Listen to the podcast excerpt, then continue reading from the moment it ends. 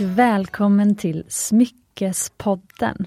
Det här är podden där vi pratar om äkta smycken på ett enkelt sätt och bryter normer som präglat en annars ganska strikt och traditionsbunden bransch. Och idag ska vi bryta ännu en gammal norm, tänkte jag, som nog kändes väldigt långt borta bara för några år sedan, men som idag för många av oss känns helt naturlig. Och det är frågan, kan man köpa äkta smycken online? Vad ska man tänka på för att det ska bli rätt? Alltså, vad finns det för fallgropar? Och såklart, vad finns det för fördelar? Och när är det kanske inte lämpligt att handla smycken online? Och till min hjälp så har jag bjudit in min kollega Fanny Furo till podden igen. Hon är expert på att hjälpa personer både IRL och online att skapa deras drömsmycken. Och Fanny var med senast i avsnitt 20 som handlade om hur går det till att skräddarsy smycken? Och där pratade vi om tips och råd till dig som drömmer om att skapa ett unikt personligt smycke till dig själv. Och faktum är att de allra flesta, hos oss i alla fall, faktiskt skräddarsyr smyckena utan att träffa oss. Alltså det verkar kännas bekvämare nästan att sitta hemma och fundera i lugn och ro, mejla och prata i telefon med oss, skicka bilder, än att sitta fysiskt i showroomet och försöka vara kreativ samtidigt. Då känns det skönare att sitta hemma på kammaren själv.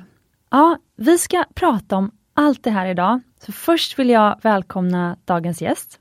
Varmt välkommen Fanny Furo. Tack så mycket! Så kul att vara tillbaka. Ja, härligt! Mm. Och vad tycker du, du som har erfarenhet, blir folk mer nöjda när de handlar på plats än när de handlar online? Tusen kronors frågan. Nej men jag måste säga att eh, vi har ju så mycket olika kunder och jag har hjälpt till både online och i showroomet. Och jag tycker att de allra, allra flesta blir nöjda även online. För jag tänker den här gamla eh, fördomen man har om onlineköp är att just att man inte blir nöjd. Men med rätt process bakom och rätt research så tror jag absolut att eh, man kan bli lika nöjd online som när man plockar ut någonting på plats. För du hjälpte ju faktiskt till att skapa vårt rekordsmycke i våras. Det var ju rekord både på storlek på sten, en stor karat på diamant eh, och blå safirer. Nu avslöjar jag lite här. eh, men det var även ett rekordsmycke för att det var vår största försäljning. Och inte bara att det var vår största försäljning eh, av, av alla produkter, utan att den också skedde helt online till till och med ett annat land. Precis, så den kunden och jag har aldrig träffats. Vi har aldrig pratat, utan vi har bara mejlat med varandra. Kan inte du berätta lite hur den processen gick till? Jag var ju också, jag stod ju på sidan så jag var inte heller med i den här processen, utan det var ju du som skötte den från första kundkontakt. Så kan inte du berätta hur det gick till från att kunden kontaktade dig och hur du sen gick tillväga för att skräddarsy så att kunden skulle, verkligen skulle bli nöjd? Så med den här kunden, den personen hade en ganska tydlig vision och bild utifrån en befintlig modell. Eh, så det vi helt enkelt gjorde var att anpassa ädelstenar och eh, modellen utifrån hans önskemål. Både kring färger och eh, hårdhet och storlek och utifrån hans budget. Så att han önskade sig specifikt en diamant och sen blåa safirer. Och då sourcade vi helt enkelt de safirerna på beställning. Och var det här en, ett smycke som han hade sett i Mumbais kollektion innan eller hade han till exempel hittat eh, bilder på Pinterest? Eller vad var det för typ av inspirationsbilder som du fick ta del av? Mm, det var faktiskt från vår hemsida, specifikt eh, Edit. Så det är en trestensring med en lite större i mitten och två lika stora på sidorna. Så att han hade kikat runt på vår hemsida, hittat någonting han gillade men ville göra den lite större helt enkelt. Och jag ska säga en annan grej som var speciellt med det här. Det var ju att den här personen inte hade handlat från oss innan. Alltså inom försäljning så brukar man ju säga att det är eh, tio gånger svårare att få en ny kund som ska lita på varumärket och våga handla en första gång, än att eh, få en befintlig kund att handla en produkt till. Och det kan man ju nästan känna själv när man har sina favoritvarumärken på skor eller kläder eller bilar, vad det kan vara. Eh, vespor, italienska skotrar. Eh, men då vill det ju mycket till om man tycker om den produkten som man har haft från ett visst märke. Då vill det mycket till för att byta varumärke. Kan jag i alla fall jag känna. Det känns tryggare då att veta vad man får. Men hur, fanns det några Eh, var han tveksam på något vis i att få liksom, förtroende för dig? För jag tänker om man sitter hemma och dessutom i ett annat land så kanske man liksom vill ställa dig lite eh, kontrollfrågor eller ja, om man googlar till exempel, som jag gjorde inför det här avsnittet. Då googlade jag faktiskt på frågan som vi ska svara på idag tänkte jag. Eh, vad ska man, eh, kan man köpa smycken online googlade jag och så googlade jag såklart på engelska. Eh, och sen så eh, eh vad ska man tänka på när man köper smycken online och så vidare. Och då var ju de flesta tips som kom upp på Google handlade om att eh, köp inte från vem som helst, du måste lita på handlaren, eh, var noga med det här och det här. Alltså väldigt mycket handlade om, om förtroende. Kände du att du hade det från början eller fick du bygga upp det? Med den här specifika kunden så kände jag absolut att jag hade det redan från början. Vi pratade ju såklart fram och tillbaka om specifikationer på stenarna och modellen och så. Eh, och han framförde sina önskemål. Men jag upplevde aldrig att eh, det saknades förtroende. Det tror jag faktiskt att jag bara har gjort en enda gång, att en kund faktiskt har ställt kontrollfrågor under mina tre år. Och då var det snarare att, att de ville live liksom chatta med video för att se att vi fanns och få en liten tur runt showroomet eh, och kika på smyckena. Så att jag tycker faktiskt att vi är ganska bortskämda med att ha ett högt förtroende på Mumma Stockholm. Okej, det är ju kul att höra. Men vad ska man tänka på då, den lyssnare som nu sitter hemma och eh, kanske inte har möjlighet att ta sig till sin favoritbutik Eh, utan vill klicka hem någonting online. Eh, vad skulle du då ge för liksom, första enkla tips för den lyssnaren att liksom börja ta till sig? Jag tycker alltid att det är så himla viktigt att göra research. Att googla dels på olika modeller för att se vad man gillar. Och där är Instagram och Pinterest väldigt bra eh, verktyg att använda. Men också, har du frågor, googla inte bara utan mejla företag också och kolla vad de har att säga. Eh, alla har ju olika erfarenheter, alla guldsmeder arbetar lite olika, föredrar olika processer. Så det är alltid bra att mejla och höra vad de tycker. Så mycket research och eh, ta reda på vad du gillar och liksom börja lägga någon slags eh, groundwork innan du lägger en beställning. För först och främst måste du ju veta vilken modell du föredrar, vilken guldfärg, stenfärg. Och det kan du alltid ta hjälp av företaget att ta reda på. Ja, för om vi ska börja med, om man tänker fördelarna med onlinehandel. Eh, jag tycker att det allra bästa är att, alltså utan onlinehandel, så hade ju inte våran kollektion sett ut som den gör. Då hade det antagligen varit mycket mer vita diamanter, mycket mer bara förlovnings och vigselring. Om vi skulle förlita oss på bara vår vårt showroom eller butik i Stockholm. Då hade ju vår kollektion behövt vara mycket smalare och mycket mer specifik. För det är tack vare att vi eh, kan ha en kund i Schweiz eller Tyskland som köper en eh, rosa ring. Liksom det är tack vare därför som vi kan liksom visa upp den i vårt showroom, visa upp på Instagram och liksom erbjuda alla de här olika färgerna på ädelstenar. Så jag tycker ju att det liksom, och det är därför jag nog brinner för onlinehandel på något vis. För att jag känner att det blir mycket roligare som konsument. Alltså, och att det blir mycket roligare att vara smyckesintresserad.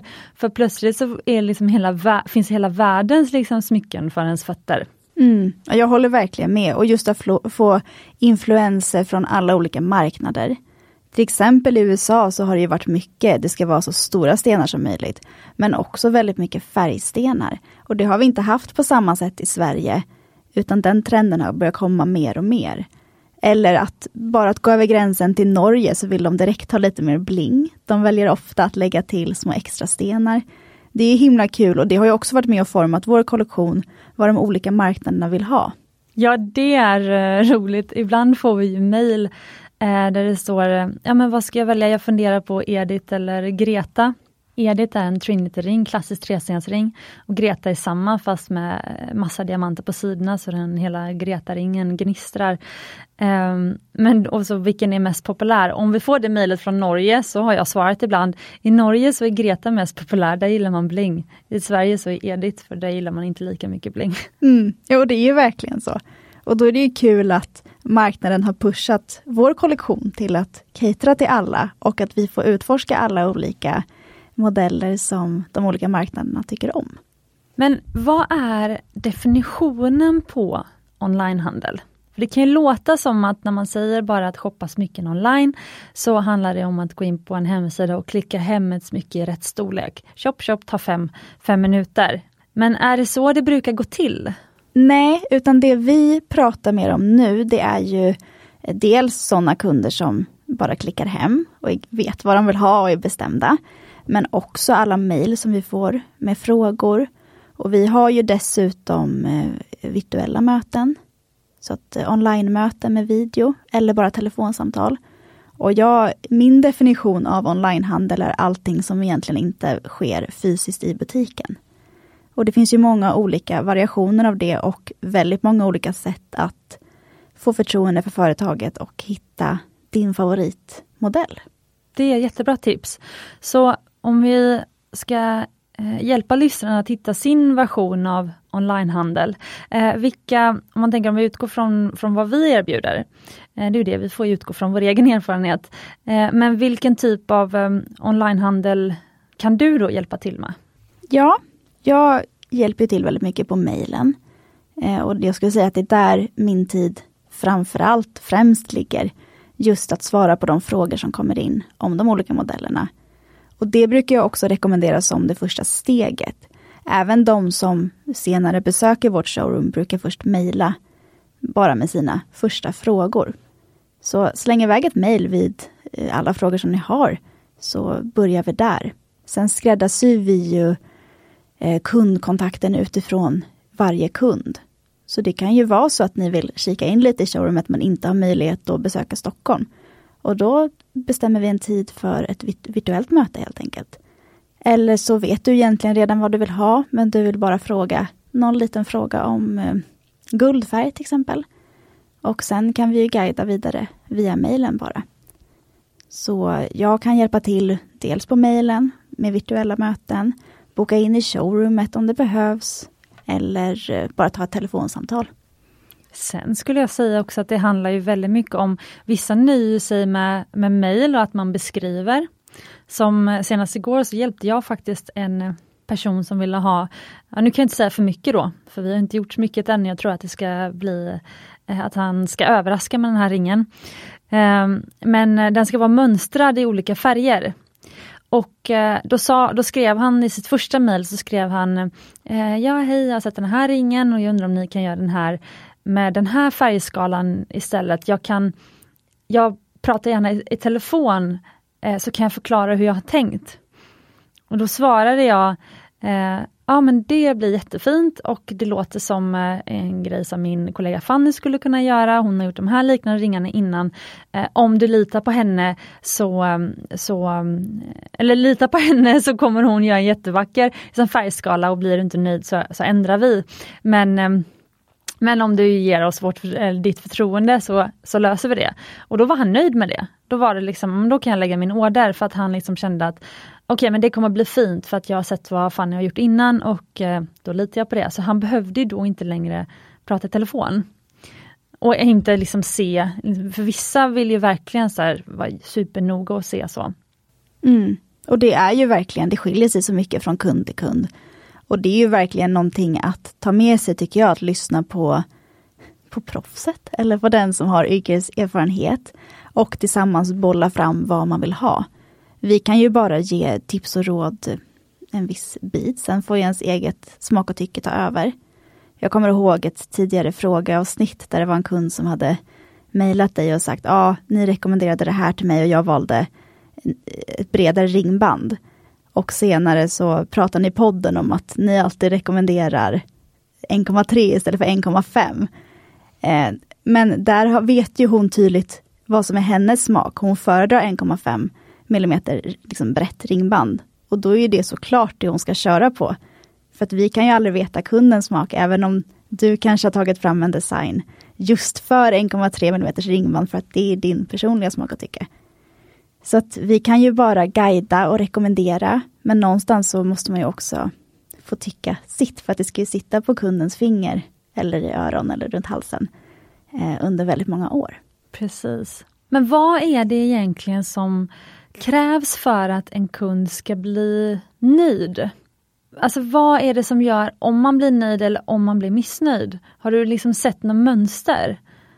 Har du haft någon kund som blivit missnöjd som du har varit tvungen att liksom rätta till i efterhand? Eh, jag skulle säga att det ofta ligger i till exempel att man inte... Jag gillar väldigt mycket det här med att ge så mycket information som möjligt. Till exempel på Mumbai Stockholms hemsida så har vi en frågesida. Vi har informations-pdf-er. Mailar man oss så får man också information och svar på alla frågor man har. Så att den första informationen är ju otroligt viktig för att kunden ska bli nöjd, att de vet exakt vad de köper. Men det jag skulle säga som är vanligast med missnöjda kunder, det är just att man till exempel får hem ringen och så är den inte i samma proportioner som man tänkt sig utifrån en bild där man inte ser den på ett finger. Att en inzoomad bild på en ring, då kan man aldrig riktigt veta hur stor den är. Så därför tipsar jag väldigt mycket om att eh, läsa liksom måttbeskrivningar. Okej, okay, 1,3 mm brett ringband, vad innebär det? Mäta upp på sitt finger, kika på hur stort det faktiskt kommer vara. Och också att gå in på vår Instagram och kolla, för där lägger vi upp extremt mycket bilder på, på de olika modellerna på händer. Jättebra tips! Och jag skulle vilja säga också att en av de största fördelarna med att handla online, kan dra ett exempel från när jag själv handlade skor i morse online. Jag satt igår kväll ska jag säga och sen så klickade jag på, för jag ville sova på saken, men så hade jag liksom eh, webbläsaren uppe. Så sen så på morgonen så kände jag, jo men jag klickar hem dem nu, så klickar jag hem dem. Men det som är så skönt med att sitta hemma, det är att när jag satt där och liksom skulle fundera på vilka skor jag skulle ha och sådär. Det är också en avslappningsgrej. Jag behövde slappna av igår kväll. Tänkte jag, men nu tar jag tag i de här skorna jag drömt om länge. ja, eh, får vi se, fråga mig i nästa poddavsnitt om de blev bra eller inte. Eh, men eh, då gick jag ändå ut och liksom kollade i min garderob. Ja, men kommer de passa till dem, dem, dem? Ja, okej, okay, men och till den toppen, och så kan jag ha, alltså jag satte ihop några egna outfits hemma i min garderob och liksom, alltså imaginärt, jag tog inte fysiskt på mig dem, men så var jag så här, det kommer nog bli bra. Sen ser jag ju till såklart att så här, okay, vad är det för returrätt och sådär. För att jag har ändå blivit ganska duktig på att skicka tillbaka om jag inte gillar det sen. Eh, sådär. Så man får liksom göra en deal med sig själv att man handlar online men man får också då vara noga med att liksom, om jag inte blir nöjd så ska det inte lig bli liggande i garderoben utan att man faktiskt går och lämnar tillbaka. Um, jag vet inte om du som lyssnar är likadan, men det kan ju vara en barriär till att handla online för man inte orkar gå till posten sen och lämna tillbaka. Jag kan relatera till det, kan jag ja. säga. Men, men just det du säger att kunna sova på saken. Ja. För är man på plats i showroomet då är det ofta att man vill lägga, eller man vill ta ett beslut innan man lämnar lokalen. Att det kan vara skönt att ha det gjort. Men online då kan du sova på saken och fundera lite. Sen finns det ju en risk där i att det aldrig blir av, att man skjuter på det och skjuter på det för att det känns eh, som att man kan ta det senare, för det är ingen brådska. Nej, precis så. Det känns som att kan, vi kan ta två olika riktningar på, på det du just sa. men, men det första jag vill säga är verkligen det här också att för att i showroomet, jag spelade in eh, Eh, ett annat avsnitt som handlar om de vanligaste misstagen när man köper smycken. Och eh, avsnitt 28. Och eh, de, alltså, där sa jag just det här också att eh, om, när man, om man till exempel är på plats i showroomet eller i en smyckesbutik, alltså, eller i en skobutik då, för att dra tillbaka till det förra exemplet.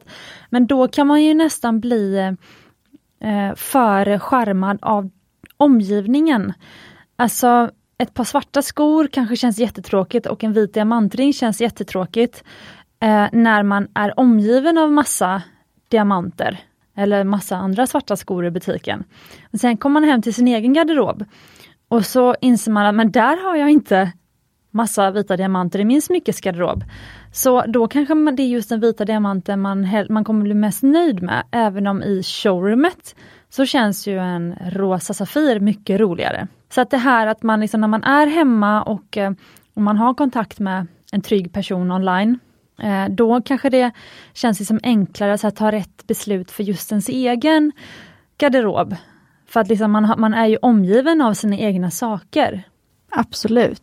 Och det är verkligen någonting som jag nämnde tidigare som jag vill pusha på, att just att man eh, utforskar sin egen stil.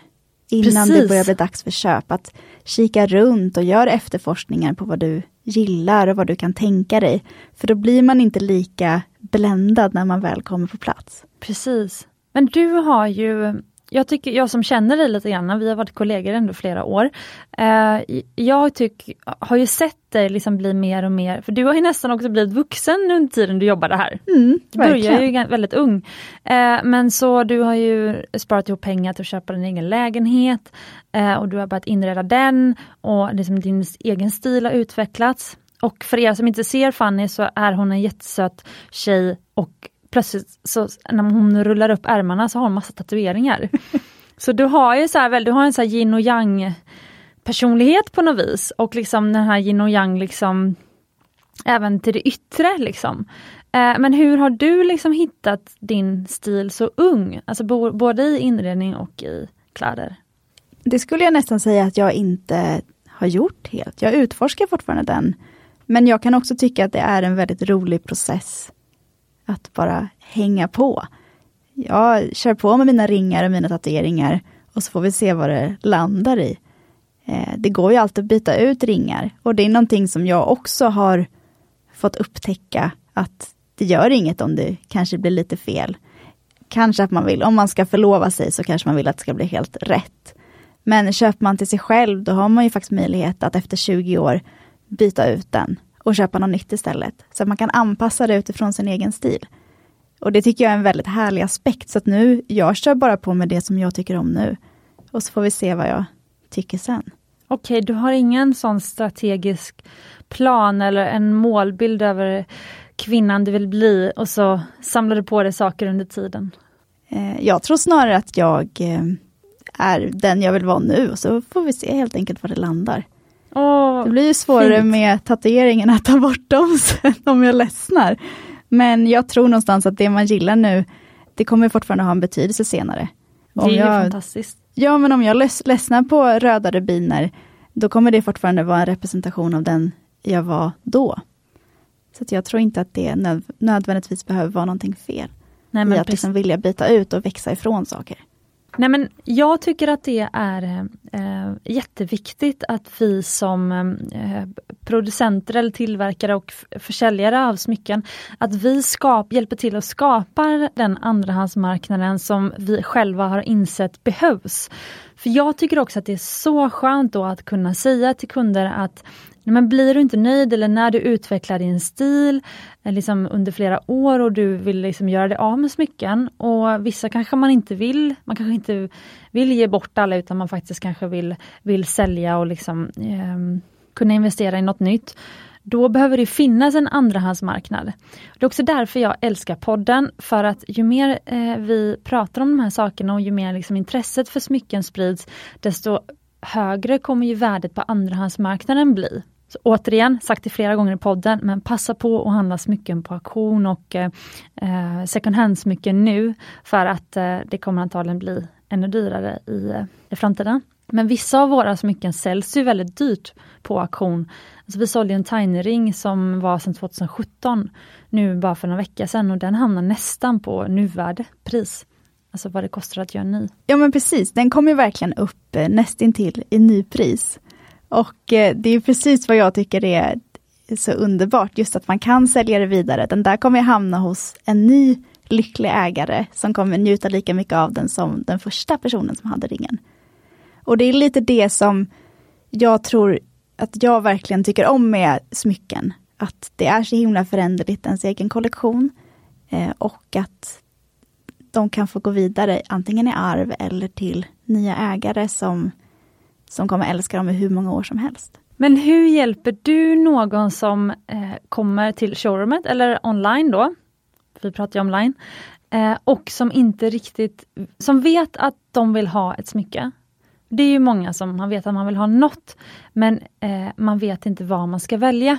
Och det kan ju vara en av anledningarna till att man känner, nej men jag måste komma till showroomet, jag kan inte handla online för jag måste komma och se allting. Och sen så när de kommer och ser allting, då eh, blir de överväldigade. Och så lämnar de och liksom, för det är också en sak som vi brukar göra är att vi vill ju helst inte att kunder ska lämna showroomet utan att ha handlat. Och det finns flera anledningar till det.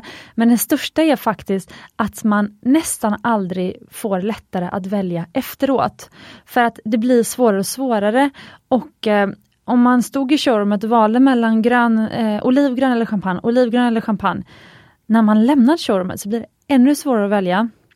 Och då kan det vara att man, det, man, man, handlar aldrig för att inte liksom, man, man, man kunde inte välja.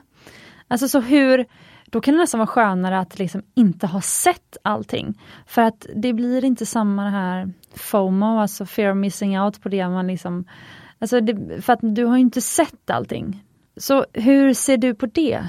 Nej, men, och jag håller verkligen med om det du säger, för så fort man lämnar showroomet, då glömmer man. Det säger jag alltid. Att du glömmer exakt hur det upplevdes. Du kommer aldrig kunna liksom känna efter med den färgen på samma sätt. Eh, så därför tycker jag, jag håller med om vad du säger, att ibland är det svårare att ha kikat på allt. Och där är som, som jag sa i förra avsnittet, som jag alltid tjatar om, magkänslan. För den kommer alltid leda dig rätt. Men också att känns någonting inte rätt, då plockar vi bort det direkt. Det behöver ju faktiskt inte vara svårare än så. För att du ska inte ha kvar alternativ som du tror att du kanske skulle kunna gilla men som inte känns 100%. Så att jag tycker absolut att online kan vara enklare på det viset. Att man ser väldigt straightforward vad bilderna är. Så får du dina alternativ och sen, och sen eh, väljer man bara. Det var faktiskt en av de grejerna jag lärde mig när Halina började. Eh, jag har berättat om det i ett tidigare avsnitt och Halina har ju varit gäst i podden i, i flera avsnitt. Hon är ju professionell personal jewelry shopper. Nu har ju Fanny blivit det med, eller du skräddarsyr också mer smycken än vad Halina gör. Så det är väl också lite skillnaden på, på ert jobb. Halina är väldigt duktig på att ta hela kollektionen och liksom välja ut godbitar som blir perfekta till en person. Och eh, Fannys roll är ju mer, mer att skräddarsy smycken super custom hos oss. Och i alla fall Halina började, då hade hon jobbat i New York som eh, eh, butikschef i ett äkta smyckesvarumärke där, som var liksom några steg framför Mumbai. Jättecoolt varumärke tycker jag, eh, som heter Motion. Ni kan kolla in det eh, online eller på Instagram. Eh, men Halina lärde mig att oavsett om kunderna skriver, jag vill komma till showroomet för jag vill kolla på de här tio smyckena. Alltså hon tog bara fram fem stycken. Hon sa efter fem stycken så blir det för rörigt. Så när kunden kommer så eh, är alla smyckena fint uppradade i liksom sina displays. Men på brickan som hon visar kunden först, då ligger liksom fem fina smycken där. Och en av dem kanske dessutom är en eh, ring som inte eh, kunden har sagt att de vill titta på men som Halina känner, ja, men jag vill nog visa upp den för baserat på vad de skrev och vad de vill titta på så tror jag att den här kan överraska. Och sen så precis som du säger så var hon sen också väldigt snabb med att plocka bort. Okej, okay, men den kändes inte helt hundra, den var 90% men de andra var 100% Då plockar vi bort den som kändes 90% direkt så man liksom kan glömma bort den. Mm, absolut. Och det jag märker väldigt tydligt med den här brick Eh, brickkonceptet, att lägga fram några specifika modeller, det är att kunden kommer och sätter sig framför brickan, trots att man har hundra andra modeller i montrarna, men man reser sig knappt och kollar på dem, utan man är kvar vid sin bricka, för det är där de perfekta ringarna redan ligger. Mm. Så det är ett väldigt, väldigt bra koncept och också att strukturera upp det för kunden så att inte de blir överväldigade. Precis. Det känns nästan, nu när vi sitter och pratar så här, då känns det nästan som att pratar vi som säljare eller pratar vi som kund? Men sen känner jag så här, det är ju samma sak. Alltså eh, om, man vill, om man vill ha ett smycke, då är det, eller om man vill ha ett par skor eller vad det nu är. Det tråkigaste som finns, eller jag kan ge ett exempel från när jag var och kollade bil då. Vi kollade second hand-bilar, jag och min kille i våras. Sen äntligen köpte jag en bil.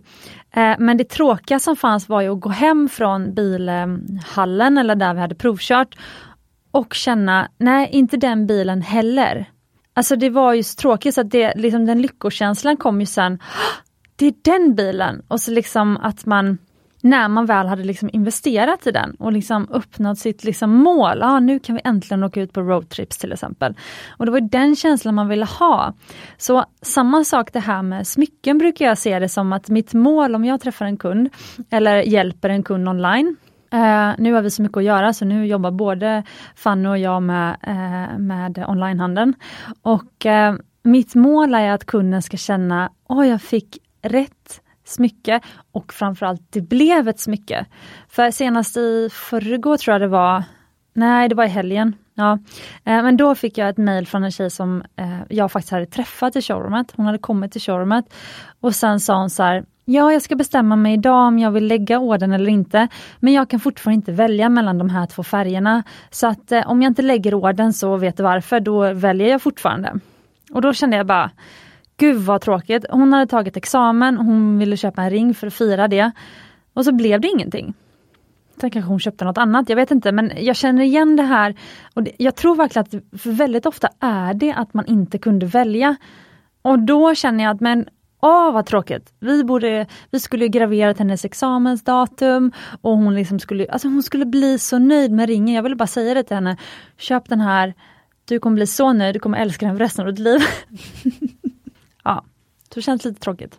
Ja, och, och just den där känslan som du fick när du köpte din bil, det är ju den som vi är ute efter. Ja. Och det finns ingen härlig känsla, eller eh, det finns ingen mer härlig känsla som säljare än när någon får den känslan. Nej. När de får sitt liksom aha moment och upplever att det här är rätt ring. Och det fick ju vi, liksom alla som jobbar på Mumbai, lära oss direkt att vi är inte här för att sälja på någon det dyraste, utan vi är här för att hitta rätt ring till varje kund. Och Exakt. det är en väldigt, väldigt rolig utmaning. Och just att hittar man två stycken lika fina ringar, då tror inte jag att man kommer bli missnöjd oavsett vilken man väljer. Och man kan ju alltid addera den andra senare också. Precis. Nej men det är viktigt att säga också för att eh, det, jag tycker att det kan vara svårt ibland att hitta kollegor som ska vara, som ska sälja. Därför vi, vi som jobbar hos Mumbai har ju ofta också jobbat ganska länge. Eh, men det är svårt att addera till teamet för att den här finkänsligheten, alltså säljaren ska ju vara som en guide. Därför vi kallar det personal jewelry shopper eller mer liksom kundserviceperson eller sådär. Eh, för att än att eh, väldigt många hatar ju säljare. Och jag tycker mer att men en säljare är ju en guide som hjälper till.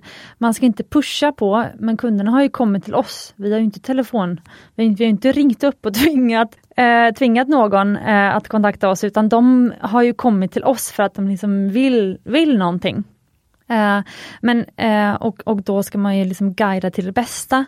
Eh, men jag hade faktiskt en kund som valde mellan, eh, ja, då var det en Jade Petit Enough och en eh, Not So Tiny med låg fattning. Och eh, det var 1000 kronor skillnad på de ringarna. Men jag tvekar ju inte att säga, alltså jag tyckte att han skulle köpa den som kostade 1000 kronor mindre för att men jag var så säker på att så som han hade beskrivit hans tjej som skulle få ringen, så var jag så här, nej men hon kommer älska den ringen. Så det är ju verkligen det som är det viktigaste, att det, rätt ring hamnar hos rätt person. Och det är ju det som, det som man ska känna av en säljare också, men det känner man ju också ganska samma. Så jag upplever om jag tar kontakt med någon på kundservice, alltså man märker om de säljaren vill en väl eller inte, tycker mm, jag. Absolut. Och just det här att, att lära känna kunden lite grann, eller få höra lite om deras stil, det tycker jag är en viktig del av processen. Och ibland behöver de en liten push att faktiskt lägga orden. Och då, då är ju inte det just för att vi ska få in orden, utan ofta för att man märker att den här kunden vill beställa. De behöver bara få en sista bekräftelse på att det här är den du vill ha. Ja. Men vad tycker du är eh, fallgroparna då? Om man pratar om vad finns det för eh, alltså man, eller vi kan i och för sig först sammanfatta vilka är de största fördelarna med onlinehandel? Och då definierar vi då onlinehandel som all, all, när all kontakt har skett utan att fysiskt ha träffat kunden. Så det kan vara Facetime, det kan ha varit att mejla videos från showroomet. Ehm, det kan ha varit att ha telefonkontakt. Eh, det kan vara att klicka hem bara ett smycke på en hemsida. Vad är fördelarna med onlinehandel? Ska vi sammanfatta det? Mm, absolut. Och då tycker jag framförallt att man får göra det i sin takt, från en plats som man är bekväm på. Man kan göra den typen av research som man vill innan man tar kontakt, eller med hjälp av företaget. Sen absolut också tillgängligheten, att eh, kunna handla eh, varor från USA, Australien, Kina, beroende på vad man är ute efter, att kunna hitta olika marknader, olika smycken och modeller som, kanske, som man kanske inte hittar på sin marknad. Och och också att kunna få svar på alla sina frågor på ett väldigt enkelt och smidigt sätt. Ibland så kan det vara svårt att hitta saker på Google. Och att då kunna mejla ett företag och få svar inom några dagar är ju otroligt smidigt. Men det ska jag säga också när du sa det här med att handla från olika länder och så vidare. Alltså vi gör ju själva onlinehandelsköp när vi köper in. Så till exempel när vi letar ädelstenar, om vi bara skulle letat ädelstenar som vi fysiskt hade sett, då hade ju vår, vårt utbud minskat väldigt kraftigt. Så anledningen till att vi kan ha den breda kollektion vi har och att vi har så mycket färgglada auktionsringar och sånt och one of a kinds, det är ju för att vi själva har hittat liksom bra leverantörer som är på plats i olika delar av världen som vi litar på. Och att inte kunna göra de här online-köpen, att inte ha tillgång till de olika marknaderna, hade gjort utbudet ganska tråkigt. Precis. De vackraste ädelstenarna hittas ju inte i Sverige, utan de hittas ju i många, många olika länder som ligger på andra sidan jorden från oss. Och då att få tag på de liksom ädelstensleverantörerna i Sverige som och sen i sin tur få tag på de fantastiska ädelstenarna, det går ju inte alltid. Så det är ju verkligen en online, liksom online-köp är ju en process som har underlättat extremt mycket, både för oss och sen för slutkonsumenten. Särskilt också för om man då vill bryta ny mark och till exempel att vi vill sätta större krav på våra leverantörer om spårbarhet och eh, naturlighet och liksom etiken kring färgstenar. Då kanske man behöver köpa från väldigt små gruvor eller leverantörer som inte hade haft råd att komma till Sverige och specifikt visa upp sina stenar. Så om, man liksom, om vi vill kunna, samma sak som att vi är ett litet varumärke som liksom också behöver stöd från många olika kunder om vi ska kunna fortsätta, så behöver ju de också det. Och de hittar man ju då liksom online. Ehm, men fallgroparna då? Vad finns det för fallgropar med att göra ett smyckesköp utan att någon gång ha sett smycket live eller, eller träffat någon person på plats. En stor fallgrop tycker jag, det är just det här med förtroende. Att för mig är det otroligt viktigt att man hittar ett företag som man litar på. Att man vågar ställa alla frågor, att man vågar till exempel syna att de är eh, seriösa. Kolla mycket på deras frågesida, kolla efter kontaktinformation, mejla dem. Allt för att se att det är en seriös handlare. Får jag lägga in en punkt där? Självklart. För jag tycker också, eh, dels handlar det om en seriös handlare, men det får man ju hoppas att de flesta är. Men det är en bra grej. Eh, men sen så känner jag också att du ska känna att ehm, de har förstått vad du vill. För att det jag upplever när det blir, ehm, också när jag spelar in det här avsnittet och hade Eh, Eh, haft kontakt med personer som skrev in varför det blev fel när de köpte smycken.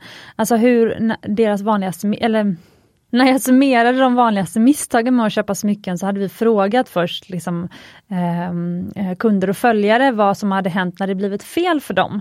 Och då var det ju väldigt ofta att eh, handlaren eller säljaren inte hade liksom förstått vad de menade. Eller att de själva inte hade liksom förklarat vad de menade tillräckligt tydligt. Så att jag känner att så här, samma sak som att om man eh, liksom ska bestämma med sin eh, partner vad man ska äta till middag. Eller liksom vad man ska hitta på en fredagkväll. Alltså jag och min kille skulle äta pizza en fredagkväll. Men jag ville att vi skulle äta pizza i renoveringslägenheten som vi höll på att renovera. Och han tyckte det var självklart att vi skulle vara hemma hos oss i våran mysiga soffa och dricka rödvin samtidigt. Alltså så pizzakväll blev liksom två olika betydelser. Samma sak då med en eh, liksom röd safiri, eh, förlåt, röd rubinring. Det kan också ha två olika betydelser beroende på vad man har för liksom, eh, bild i huvudet. Så att det här att liksom skapa sig rätt förväntansbild genom att prata med företaget personligen. Det tycker jag, det, det tycker jag personligen är det viktigaste med att, ehm, för, med att ehm, det är, det, som, det är nog större risk att det blir fel där med förväntansbilden, tror jag. För, för det är ganska vanligt, upplever jag. Mm, absolut. Och också som vi nämnde tidigare, att lyssna på deras rekommendationer och deras råd. Men alltid eh, visa på din vision, diskutera den, höra vad som är möjligt. Det kan ju vara så att det finns begränsningar på saker som företag faktiskt inte kan ordna. Och då är det viktigt att antingen kanske söka sig vidare eller att lyssna på varför det inte är möjligt.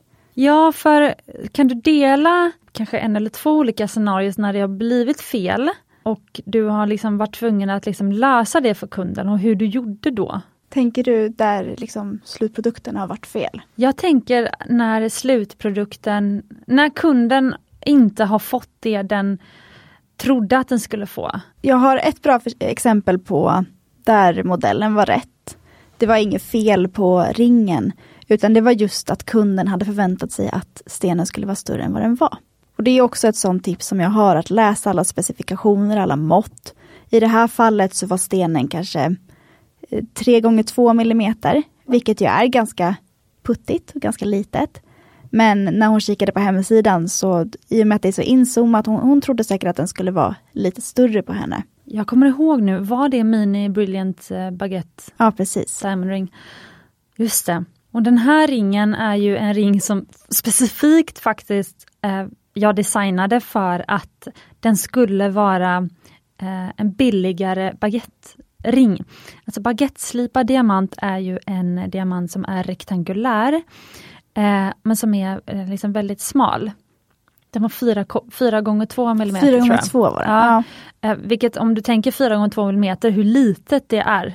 Det var alltså den största, ring, den största stenen i den här ringen var en rektangulär diamant som var 4 mm lång och 2 mm bred. Den är så pytteliten. Men den är bedårande söt. Eh, men sen fick den ju heta, ja den fick väl heta Mini Baguette, Mini Baguette Brilliant Diamond Ring, för den hade små runda briljanter också vid sidan. Eh, men just för att jag tyckte att jag var så tydlig då att det är en miniring. Men sen så ser den ju väldigt mäktig ut inzoomad, alltså bilderna på hemsidan är ju förstås inzoomade så man ska se alla detaljer i ringen. Så jag kan ändå förstå att liksom, kunden älskar den, men att liksom, det, var, det är svårt att se hur små stenarna faktiskt är. Mm. Och det är absolut en fallgrop. Att inte, när man inte håller i produkten och inte kan prova den på sitt finger.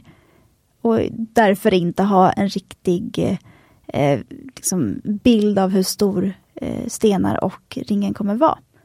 Så att läs alltid mycket i beskrivningen. Be gärna om bilder. Och som sagt, eh, vi har ju den här Instagram-sidan med väldigt, väldigt mycket bilder. Bland annat på den modellen. Där man kan eh, liksom se hur, hur den sitter på någon annans finger. Men berätta, vad gjorde du då? För vad hände då? Mejlade hon? Eller vad hände sen? Ja, precis. Och hon tyckte ju att modellen var underbar. Det var ju precis en sån modell hon var ute efter. Men hon hade önskat att mittenstenen skulle vara lite större. Och då gjorde vi faktiskt att vi tog in hennes ring Eh, och så sourcade vi fram en helt annan sten till henne, mycket, mycket större. Och tillverkade en, en helt ny ring. Och den är faktiskt precis klar va? Den är precis färdig. Vi har kämpat med den här, för den första stenen gick sönder. Just det. Det här är en rolig story faktiskt för att, eh, eller det är ett roligt exempel. För att här kommer då, jag har faktiskt två tips här. Det ena är att se om du tittar online och söker efter en ring som är en specifik budget och plötsligt så dyker drömringen upp och så plötsligt är den så, har så bra pris. Så kan man tänka så här, okej, okay, då är den antagligen, stenarna kanske är väldigt små, det är en väldigt liten ring, alltså därför är den mycket billigare. Jag har för mig att den här tjejen hade sett en one of a kind-ring som var en liknande modell med mintgrön Safir och lite sådär. Men som var dyrare och, eh, och hon ville verkligen ha en sån ring men hennes budget tillät inte den här ringen. Och sen kom den här andra ringen ut som var min version av den. Då köpte hon den, har jag för mig att det var. Och eh, då, eh, du som lyssnar kan då tänka att om du upplever samma sak, då kan du tänka att aha, jag ska nog kolla storleken på stenarna och storleken på ringbandet lite extra, för om priset verkar för bra för att vara sant så är det nog det. Alltså då finns det någon anledning till det. andra tipset är ju förstås då att byta sten. Alltså för det Fanny gjorde då, nu får du rätta mig om jag har fel, men du hittade ju en eh, mintberyll istället som är en eh, akvamarin, det är samma familj som akvamarin och morganit. Och det är en mycket mer mm, överkomligt prissatt sten än eh, diamanter för att man hittar dem, än både diamanter och safirer.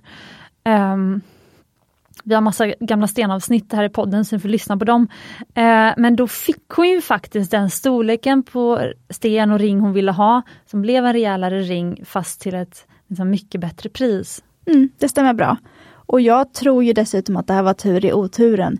För det visade sig att hon var mer liksom lagd åt färghållet, att hon drömde om en färgsten. Gud vad kul! Ja, och nu fick hon ju det och jag hoppas, jag väntar fortfarande på svar från henne, men jag hoppas på att hon kommer bli, bli nöjd med den här nya ringen. För den är verkligen fantastiskt fin och den har en större sten som verkligen tar plats och blir en riktig wow-ring. Så en annan lärdom är ju också då att våga ta konflikter, var inte konflikträdd.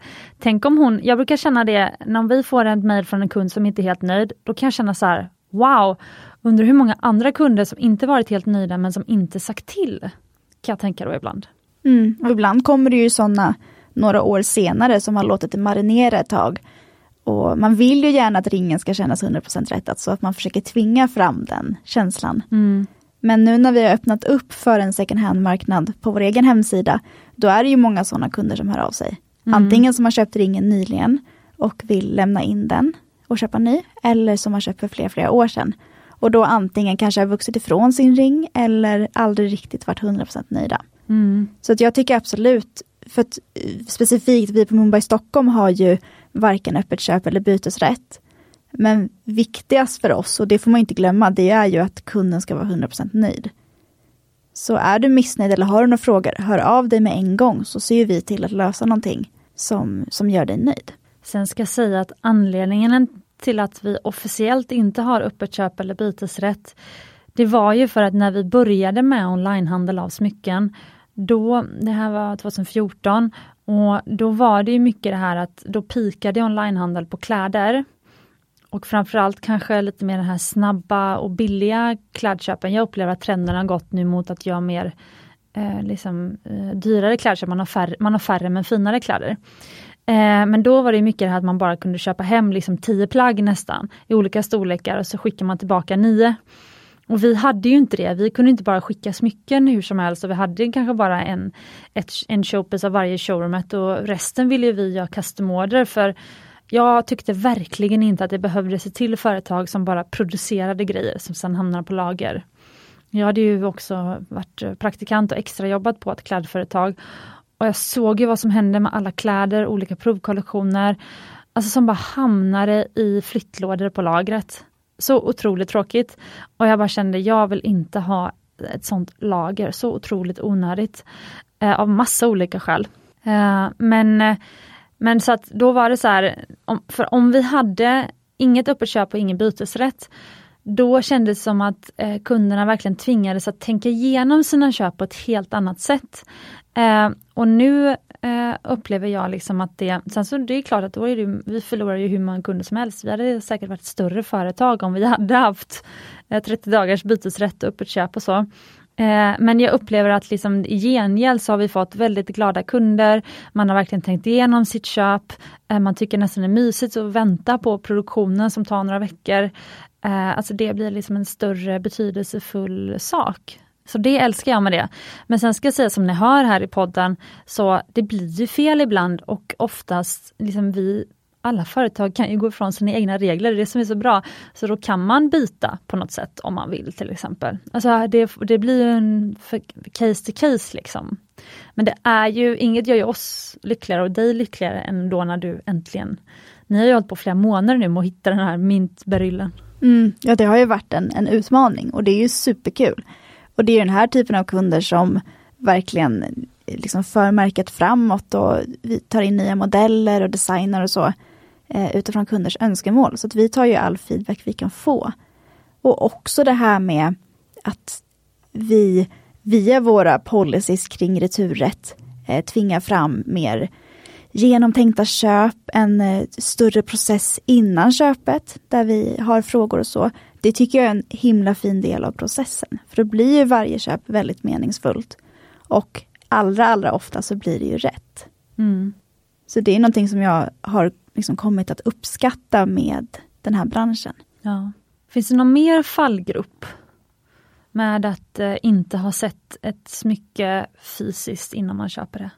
Som vi pratade lite om i det här tidigare avsnittet med mig med skräddarsydda smycken. Att just om du ska skräddarsy, då kan det vara väldigt svårt att visualisera. Eh, och det blir ju ännu mer så när du köper online. Att eh, du kanske inte riktigt vet hur originalringen känns på fingret och sen ska du skräddarsy utifrån det. Och det kan ju också vara en, en fallgrop att man snurrar in sig lite för mycket och förvirrar sig själv med att göra justeringar trots att du inte riktigt vet hur den första modellen ser ut. Och det kan göra det lite snurrigt. Det är sant. Varför tror du att man eh, kontaktar ett företag och direkt vill skräddarsy då utan att ens ha sett den eh, normala vanliga produkten? Icke skräddarsydd produkt. Det kan ju ha många anledningar. Antingen att man inte hittar någonting som känns 100% rätt i den nuvarande kollektionen. Eller att man vill ha någonting unikt. För det är ju populärt att ha någonting som ingen annan har. Vilket man ju såklart kan uppnå på olika sätt. Som vi pratade om i det tidigare avsnittet. Men det är också en liten sån grej att jag, både då om vi ska prata tatueringar och med smycken, ser jag till att hitta då en tatuerare eller smyckesdesigner som där jag i stort sett hade kunnat välja vad som helst i hela liksom, utbudet och bli nöjd för att deras vision och deras designuttryck liksom, går så hand i hand med min smak. Så det är också någonting som jag liksom vill pusha för att hitta en designer som du älskar och som du har stort förtroende för, för då kan de egentligen designa fram vad som helst till dig och du kommer bli nöjd. Kan du inte berätta, Fanny ville ju vara ledig en långhelg för, förra veckan, tror jag, om det var förra veckan. Och sen så fick jag ju veta att nej, det är för att jag ska åka till Göteborg och tatuera mig. Sen kom det hem tillbaka till Stockholm med två tatueringar. Mm. Och eh, så frågade jag dig, var det spontant eller hur valde du? Nej, jag valde på plats. Kan du inte berätta den eh, processen när du var där och tatuerade? det är många som höjer på ögonbrynen åt den grejen. Och jag tror att det är ganska vanligt just inom tatueringsvärlden. Men jag bokade ju tiden över ett år innan. För jag ska säga, du väljer ju smycken. Det kan ju ta flera månader för dig att välja ditt nästa smycke. Ja. Så eh, någonting är det ju här som ändå är speciellt. Ja, det är absolut. Jag tror att just jag ser tatueringar som en konstform och att konst talar till mig på olika sätt. Det låter ju lite flummigt. Men som jag alltid pratar om till kunder med magkänslan, det måste jag ju själv också lyssna på och lita till. Eh, och där, magkänslan säger ju direkt vad du gillar och inte. Med smycken tror jag att jag njuter mycket av processen innan valet. Att jag tycker det är himla kul att liksom gå lite fram och tillbaka. Att jag, jag gillar ju, jag njuter ju så mycket av hela processen från tillverkning, eller tillverkning liksom till den färdiga produkten. Och att eh, hålla på mecka lite med de olika modellerna innan. Sen har jag en lång, lång lista med smycken som jag kommer köpa någon gång.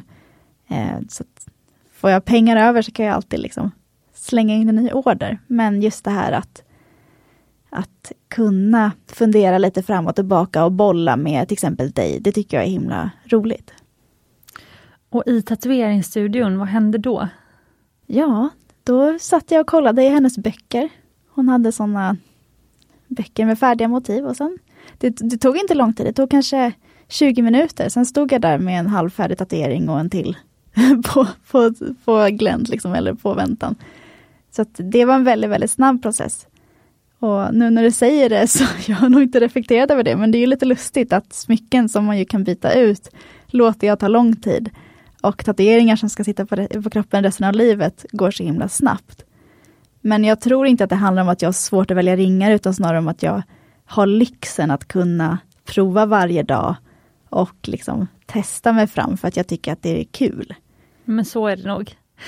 Men det är ju då ändå en kul jämförelse för att eh, för det du hade gjort var att du var ju väldigt noga med vem som skulle tatuera. Mm. du säger att det var en konstform och vilken konstnär som skulle skapa det. Precis. Och det är just det jag liksom vill trycka på och det låter kanske lite liksom jobbigt att man ska behöva göra en massa research innan och att man inte bara ska kunna klicka på en knapp, sen får man sin perfekta ring. Men man får ju tänka på, det är precis som nu kanske när du köpte bil, att du vill ju kolla på vilken modell du ska ha, vilket märke du vill ha, eh, vilka hästkrafter eller allt vad det nu kan vara. Det är ju liksom viktigt att lägga en grund så att du får rätt produkt. Ja, och jag tror att det handlar om vilken nivå på nörderi också. Så jag eh, gillar ju att låta eh, den som har mest intresse och mest kunskap göra jobbet. Alltså min kille är ju superbilnörd och eh, jag lä lät ju, alltså jag sa ju till honom vad jag ville med mina, min kravlista som dock blev mindre och mindre. Till slut så litade jag bara på vad han tog fram och så var jag så här, men han kommer hitta någonting åt mig. Och då gjorde han ju det. Alltså han var ju den som skannade utbudet. Och jag kan säga först så kollade vi på så BMW Cab. Då. Det är också ganska så vanligt i Stockholm, man vill ha en så cool sommarbil.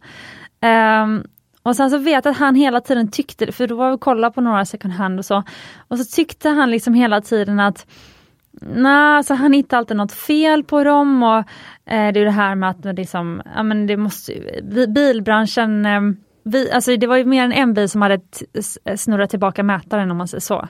Så det var verkligen lite som den här fördomar inom bilbranschen liksom, som jag haft innan. Och så tyckte jag, men usch, liksom, så kan det inte vara. Eh, men sen så hittar man ju de liksom bilarna som sen ändå liksom var eh, sådär, sen hittade vi en BMW cab som var så superfin, men då var den alldeles för hög budget. Men då inser jag så här, okej, okay, okej men är det en sån fin, alltså de, du vet den är avställd varje vinter, den är bara körd på sommaren, i princip bara en ägare, eh, så här, mint condition, superfin. Eh, men då låg ju den ja men jättemycket över alla andra BMW cab från samma år som låg ute men som har kört hela tiden och mycket mer slitna och så. Och det är också i och för sig en bra eh, jämförelse med smycken då, att så här, ah okej, okay, det är när eh, diamanten eh, är jättevit och har jättefin klarhet, ah, den blir mycket dyrare än, alltså det är svårt att göra klipp för att det finns en anledning oftast till att liksom något var mycket bättre pris. Eh, men sen så tog jag nog en break efter det och så kände jag, nej men jag har inte råd att köpa bil, jag struntar i bil. Eh, men sen så började han titta igen och då visade han bara, hittade han en bil, så sa han så här, här är en eh, Ford Mustang, kan du tänka dig en Ford Mustang? Och då var väl bilderna inte riktigt, eh, riktigt sådär, ja, på, på liksom, det var ju på internet. Eh, och så tyckte jag så här, okej, okay, jag sa inte så mycket till honom men så var jag så här, jag litar på honom. Om han tycker det så får det vara, det var ingen cab och det var inte så, det var inte vad jag hade tänkt. Eh, men jag var så här, jag litar på honom. Och sen åkte vi dit så var den fantastisk. Eh, alltså så mys att köra och allting, så vi köpte ju den. Liksom. Men det var verkligen så här, jag hade en idé vad jag ville ha och sen blev det inte alls det och så blev jag ändå jättenöjd. Och nu kan jag tillägga, nu när du kommer körande, så ser man ju att det där är den perfekta bilen för dig. Och det är just att han kunde matcha ihop dig med den och att du tog ett steg tillbaka och litade på honom. Exakt så! Det är så, då det brukar så. bli perfekt. För att, och det är ju också en del av processen att liksom känna in kunden och känna efter, vad är det du vill ha egentligen? Exakt. Har du fastnat i det här i att vilja ha något unikt bara för att, men egentligen så föredrar du vita diamanter? Exakt. Eller är det att just att du liksom du behöver en sån här färg, färgsten. Eh, just för att det är så himla du. Så att, ja, jag älskar det där och jag tycker det är en himla bra likna, liknelse. För att när du kör upp i din bil så känner man verkligen, okej okay, men det här, det är precis den här bilen som du skulle ha. ja, eh, men gud vad fint, men nu blev jag sån här eh, att eh, vi borde ha det som vårt eh, mission statement på Mumbai, att vi vill bli liksom kundernas bästa smyckesvän. Mm. För det är det det handlar om, att hitta den här vännen som kan, eller pojkvännen, eller ja, vem det nu är, men vännen som kan liksom vara, som förstår vad man vill ha, som man inte ens själv förstår. Mm. Och våga ge input. För som, som vi nämnde tidigare, vi är ju inte bara här för att sälja ringar, utan vi är här för att sälja rätt ring till rätt kund.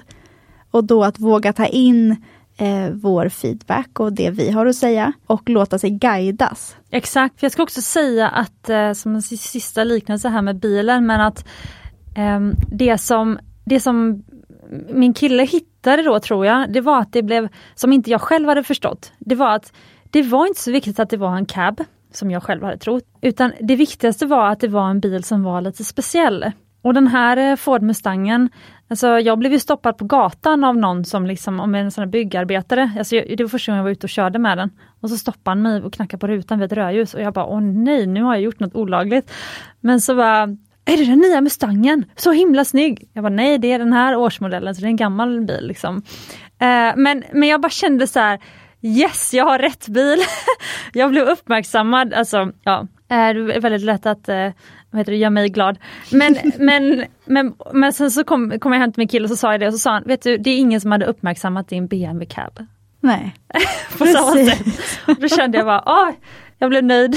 ja, och men just att liksom också våga låta det bli en helt annan vara, eller bil eller ring eller vad det kan vara, än vad man hade tänkt sig. Ja, alltså, För att det där blev ju mer rätt än vad BMWn hade blivit. Det säger ju, alltså vad det än är inom liksom coaching och sånt och hur, liksom när man ska ta ett steg i livet eller vad det är, så säger de ju ha en Alltså man ska visualisera då, eller ha affirmationer och så. Handla, nu får du eh, rätta mig om jag har fel, eller någon lyssnare får rätta mig om jag har fel. Eh, men vad jag har förstått så handlar det mer om att så här, ha en bild av vad man vill uppnå och sen ta ett steg tillbaka och låta det komma till en på det sätt som liksom, universum bestämmer är det bästa sättet. Och då kan det till exempel vara då med en ring. Man vet att man vill ha en ring, men då kanske man ska liksom let go, alltså släppa taget om exakt hur den ska se ut och exakt, alltså det, imaginära bilder i huvudet stämmer ju sällan sen med hur det blir. Så att, um, vilket också kanske kan vara anledningen till att ju mer effort någon lagt ner på sina, åh, liksom man ska skräddarsy, det ska bli så speciellt och så speciellt och speciellt. Då är det nästan lättare att man blir miss, missnöjd för att till slut har man liksom målat upp en sån bild i huvudet att inget kommer bli rätt.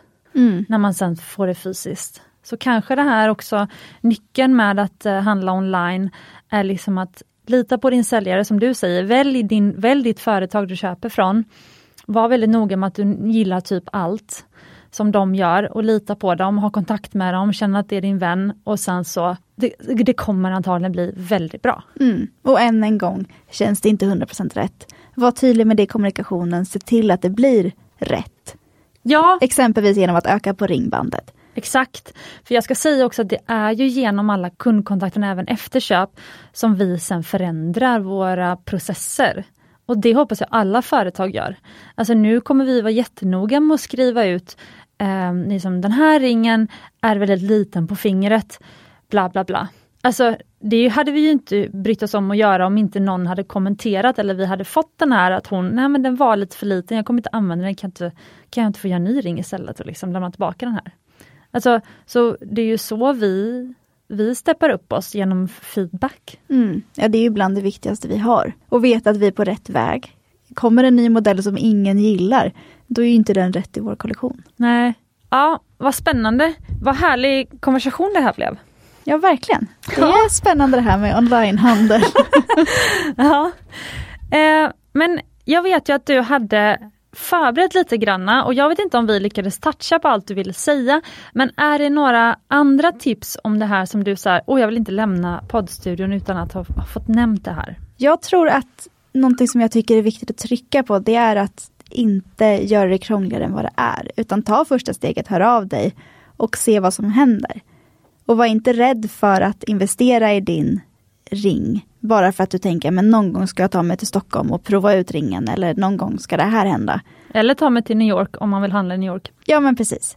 Utan eh, liksom lev nu och ta det beslutet nu om det känns rätt. Just för att kunna våga lita på att det företag du handlar från har satta processer som ska så långt som möjligt garantera att du kommer bli nöjd. Och jag har faktiskt ett tips på det också, jätteviktigt tips. Men det är att på de generiska smyckena, som, alltså, om du lyssnar på avsnitt 7 om basgarderoben, så kanske du har fått inspiration till sen, men jag vill ha en sån diamantring och jag vill ha en evighetsband och jag vill alliansring som man också kan säga. Alltså man har några smycken som man liksom vill ha i sin kollektion. Eller ett par vissa örhängen, vad det kan vara. Alltså allt som inte har en väldigt unik färgädelsten eller speciell antikdiamant eller gammalslipad diamant det kan du egentligen köpa Alltså, ta god tid på dig, och, men, men liksom, det kan du verkligen vara en sån grej som du passar på att köpa online. Alltså för att då kan du få jättebra lugn guidning. Eh, när det, det, som är bra med att mejla är att vi, när vi tar emot mejl, det kan ju ta en dag att svara för att vi vill göra egen research innan. Snarare än när man sitter live med en kund och ska svara snabbt. Så att så här, du kan få väldigt bra kundservice av att liksom ha kontakt i skrift och liksom ha det under några veckor. Um, så att när du sen väl då kommer till ditt drömsmyckesmärke, om det är Mumbai i Stockholm eller Motion i New York kanske, där Halina jobbade innan. Alltså, då vill du komma dit och veta lite vad du gillar i smyckesväg, kanske har burit en del smycken innan och bara slå till på en sån här smashing liksom aprikosfärgad Padparadja Safir. Alltså, det finns ju magiska färgädelstenar som man måste slå till som man inte kan vänta med. Ser du den så du får inte en ny chans på flera år kanske. Så att så här, då tycker jag att man kan så här, köp den live, men på alla andra smycken, liksom basen av din smyckesgarderob, så kan du verkligen köpa det eh, genom god service liksom, hemifrån din egen liksom, sköna soffa. Eh, det är nog min så här, tips. Mm, och det är ju väldigt skönt att ha börjat bygga sin smyckeskollektion med lite enklare ringar, de här i basgarderoben, till exempel diamantringen. Och då har man redan börjat utforska sin stil och sen när det väl kommer ett ögonblick där du har möjlighet att köpa liksom one of a kind-ringen som du faller pladask för där och då, då vet du lite mer med dig att du kommer bli nöjd. För det är ju många som kommer till vårt showroom och så kanske de då, åh, jag, såg, jag visste inte att ni hade en massa färgstenar också. Men så bara, nej jag ska ju bara köpa en diamant idag. Alltså, då känner man bara, nej, då, köp färgen om du blir kär.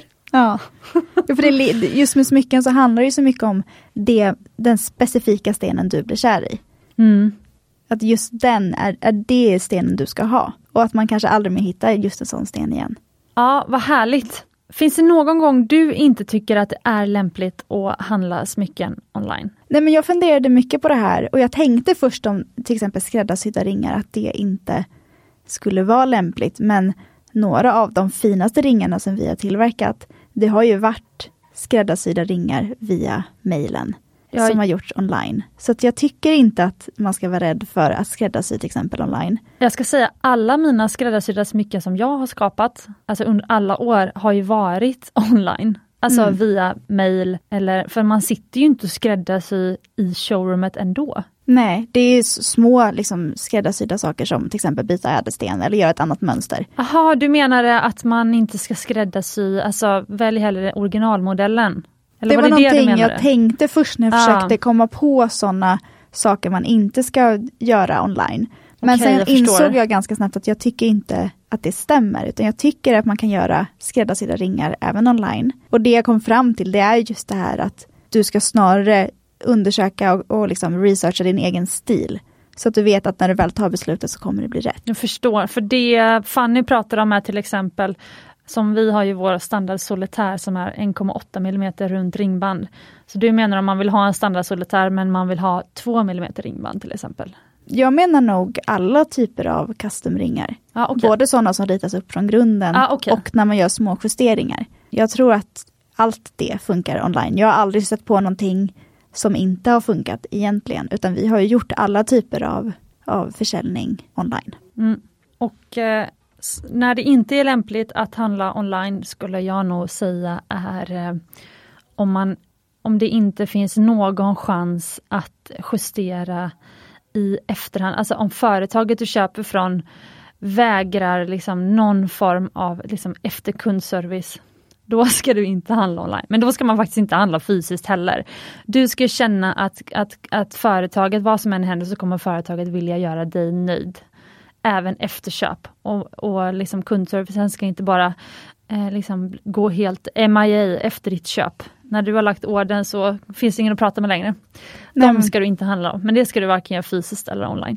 Nej, men, och det är verkligen den här förtroendegrejen. Ja, precis och att liksom ta kontakt med dem. Så att för att summera, ha förtroende för företaget, gör lite research innan för att ta reda på din egen stil och ställ alla frågor du har och sen våga ta steget när det väl är dags.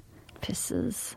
Så om du, oavsett om du sitter hemma i solstolen nu eller om du är på jobbet eller om du eh, lyssnar på det här medan du bakar en kaka för att det regnar.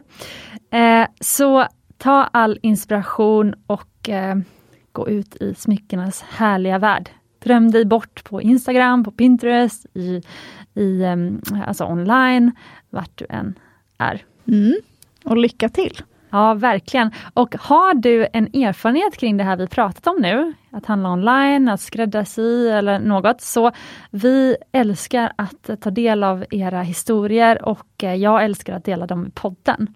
Men jag frågar förstås alltid först om jag får.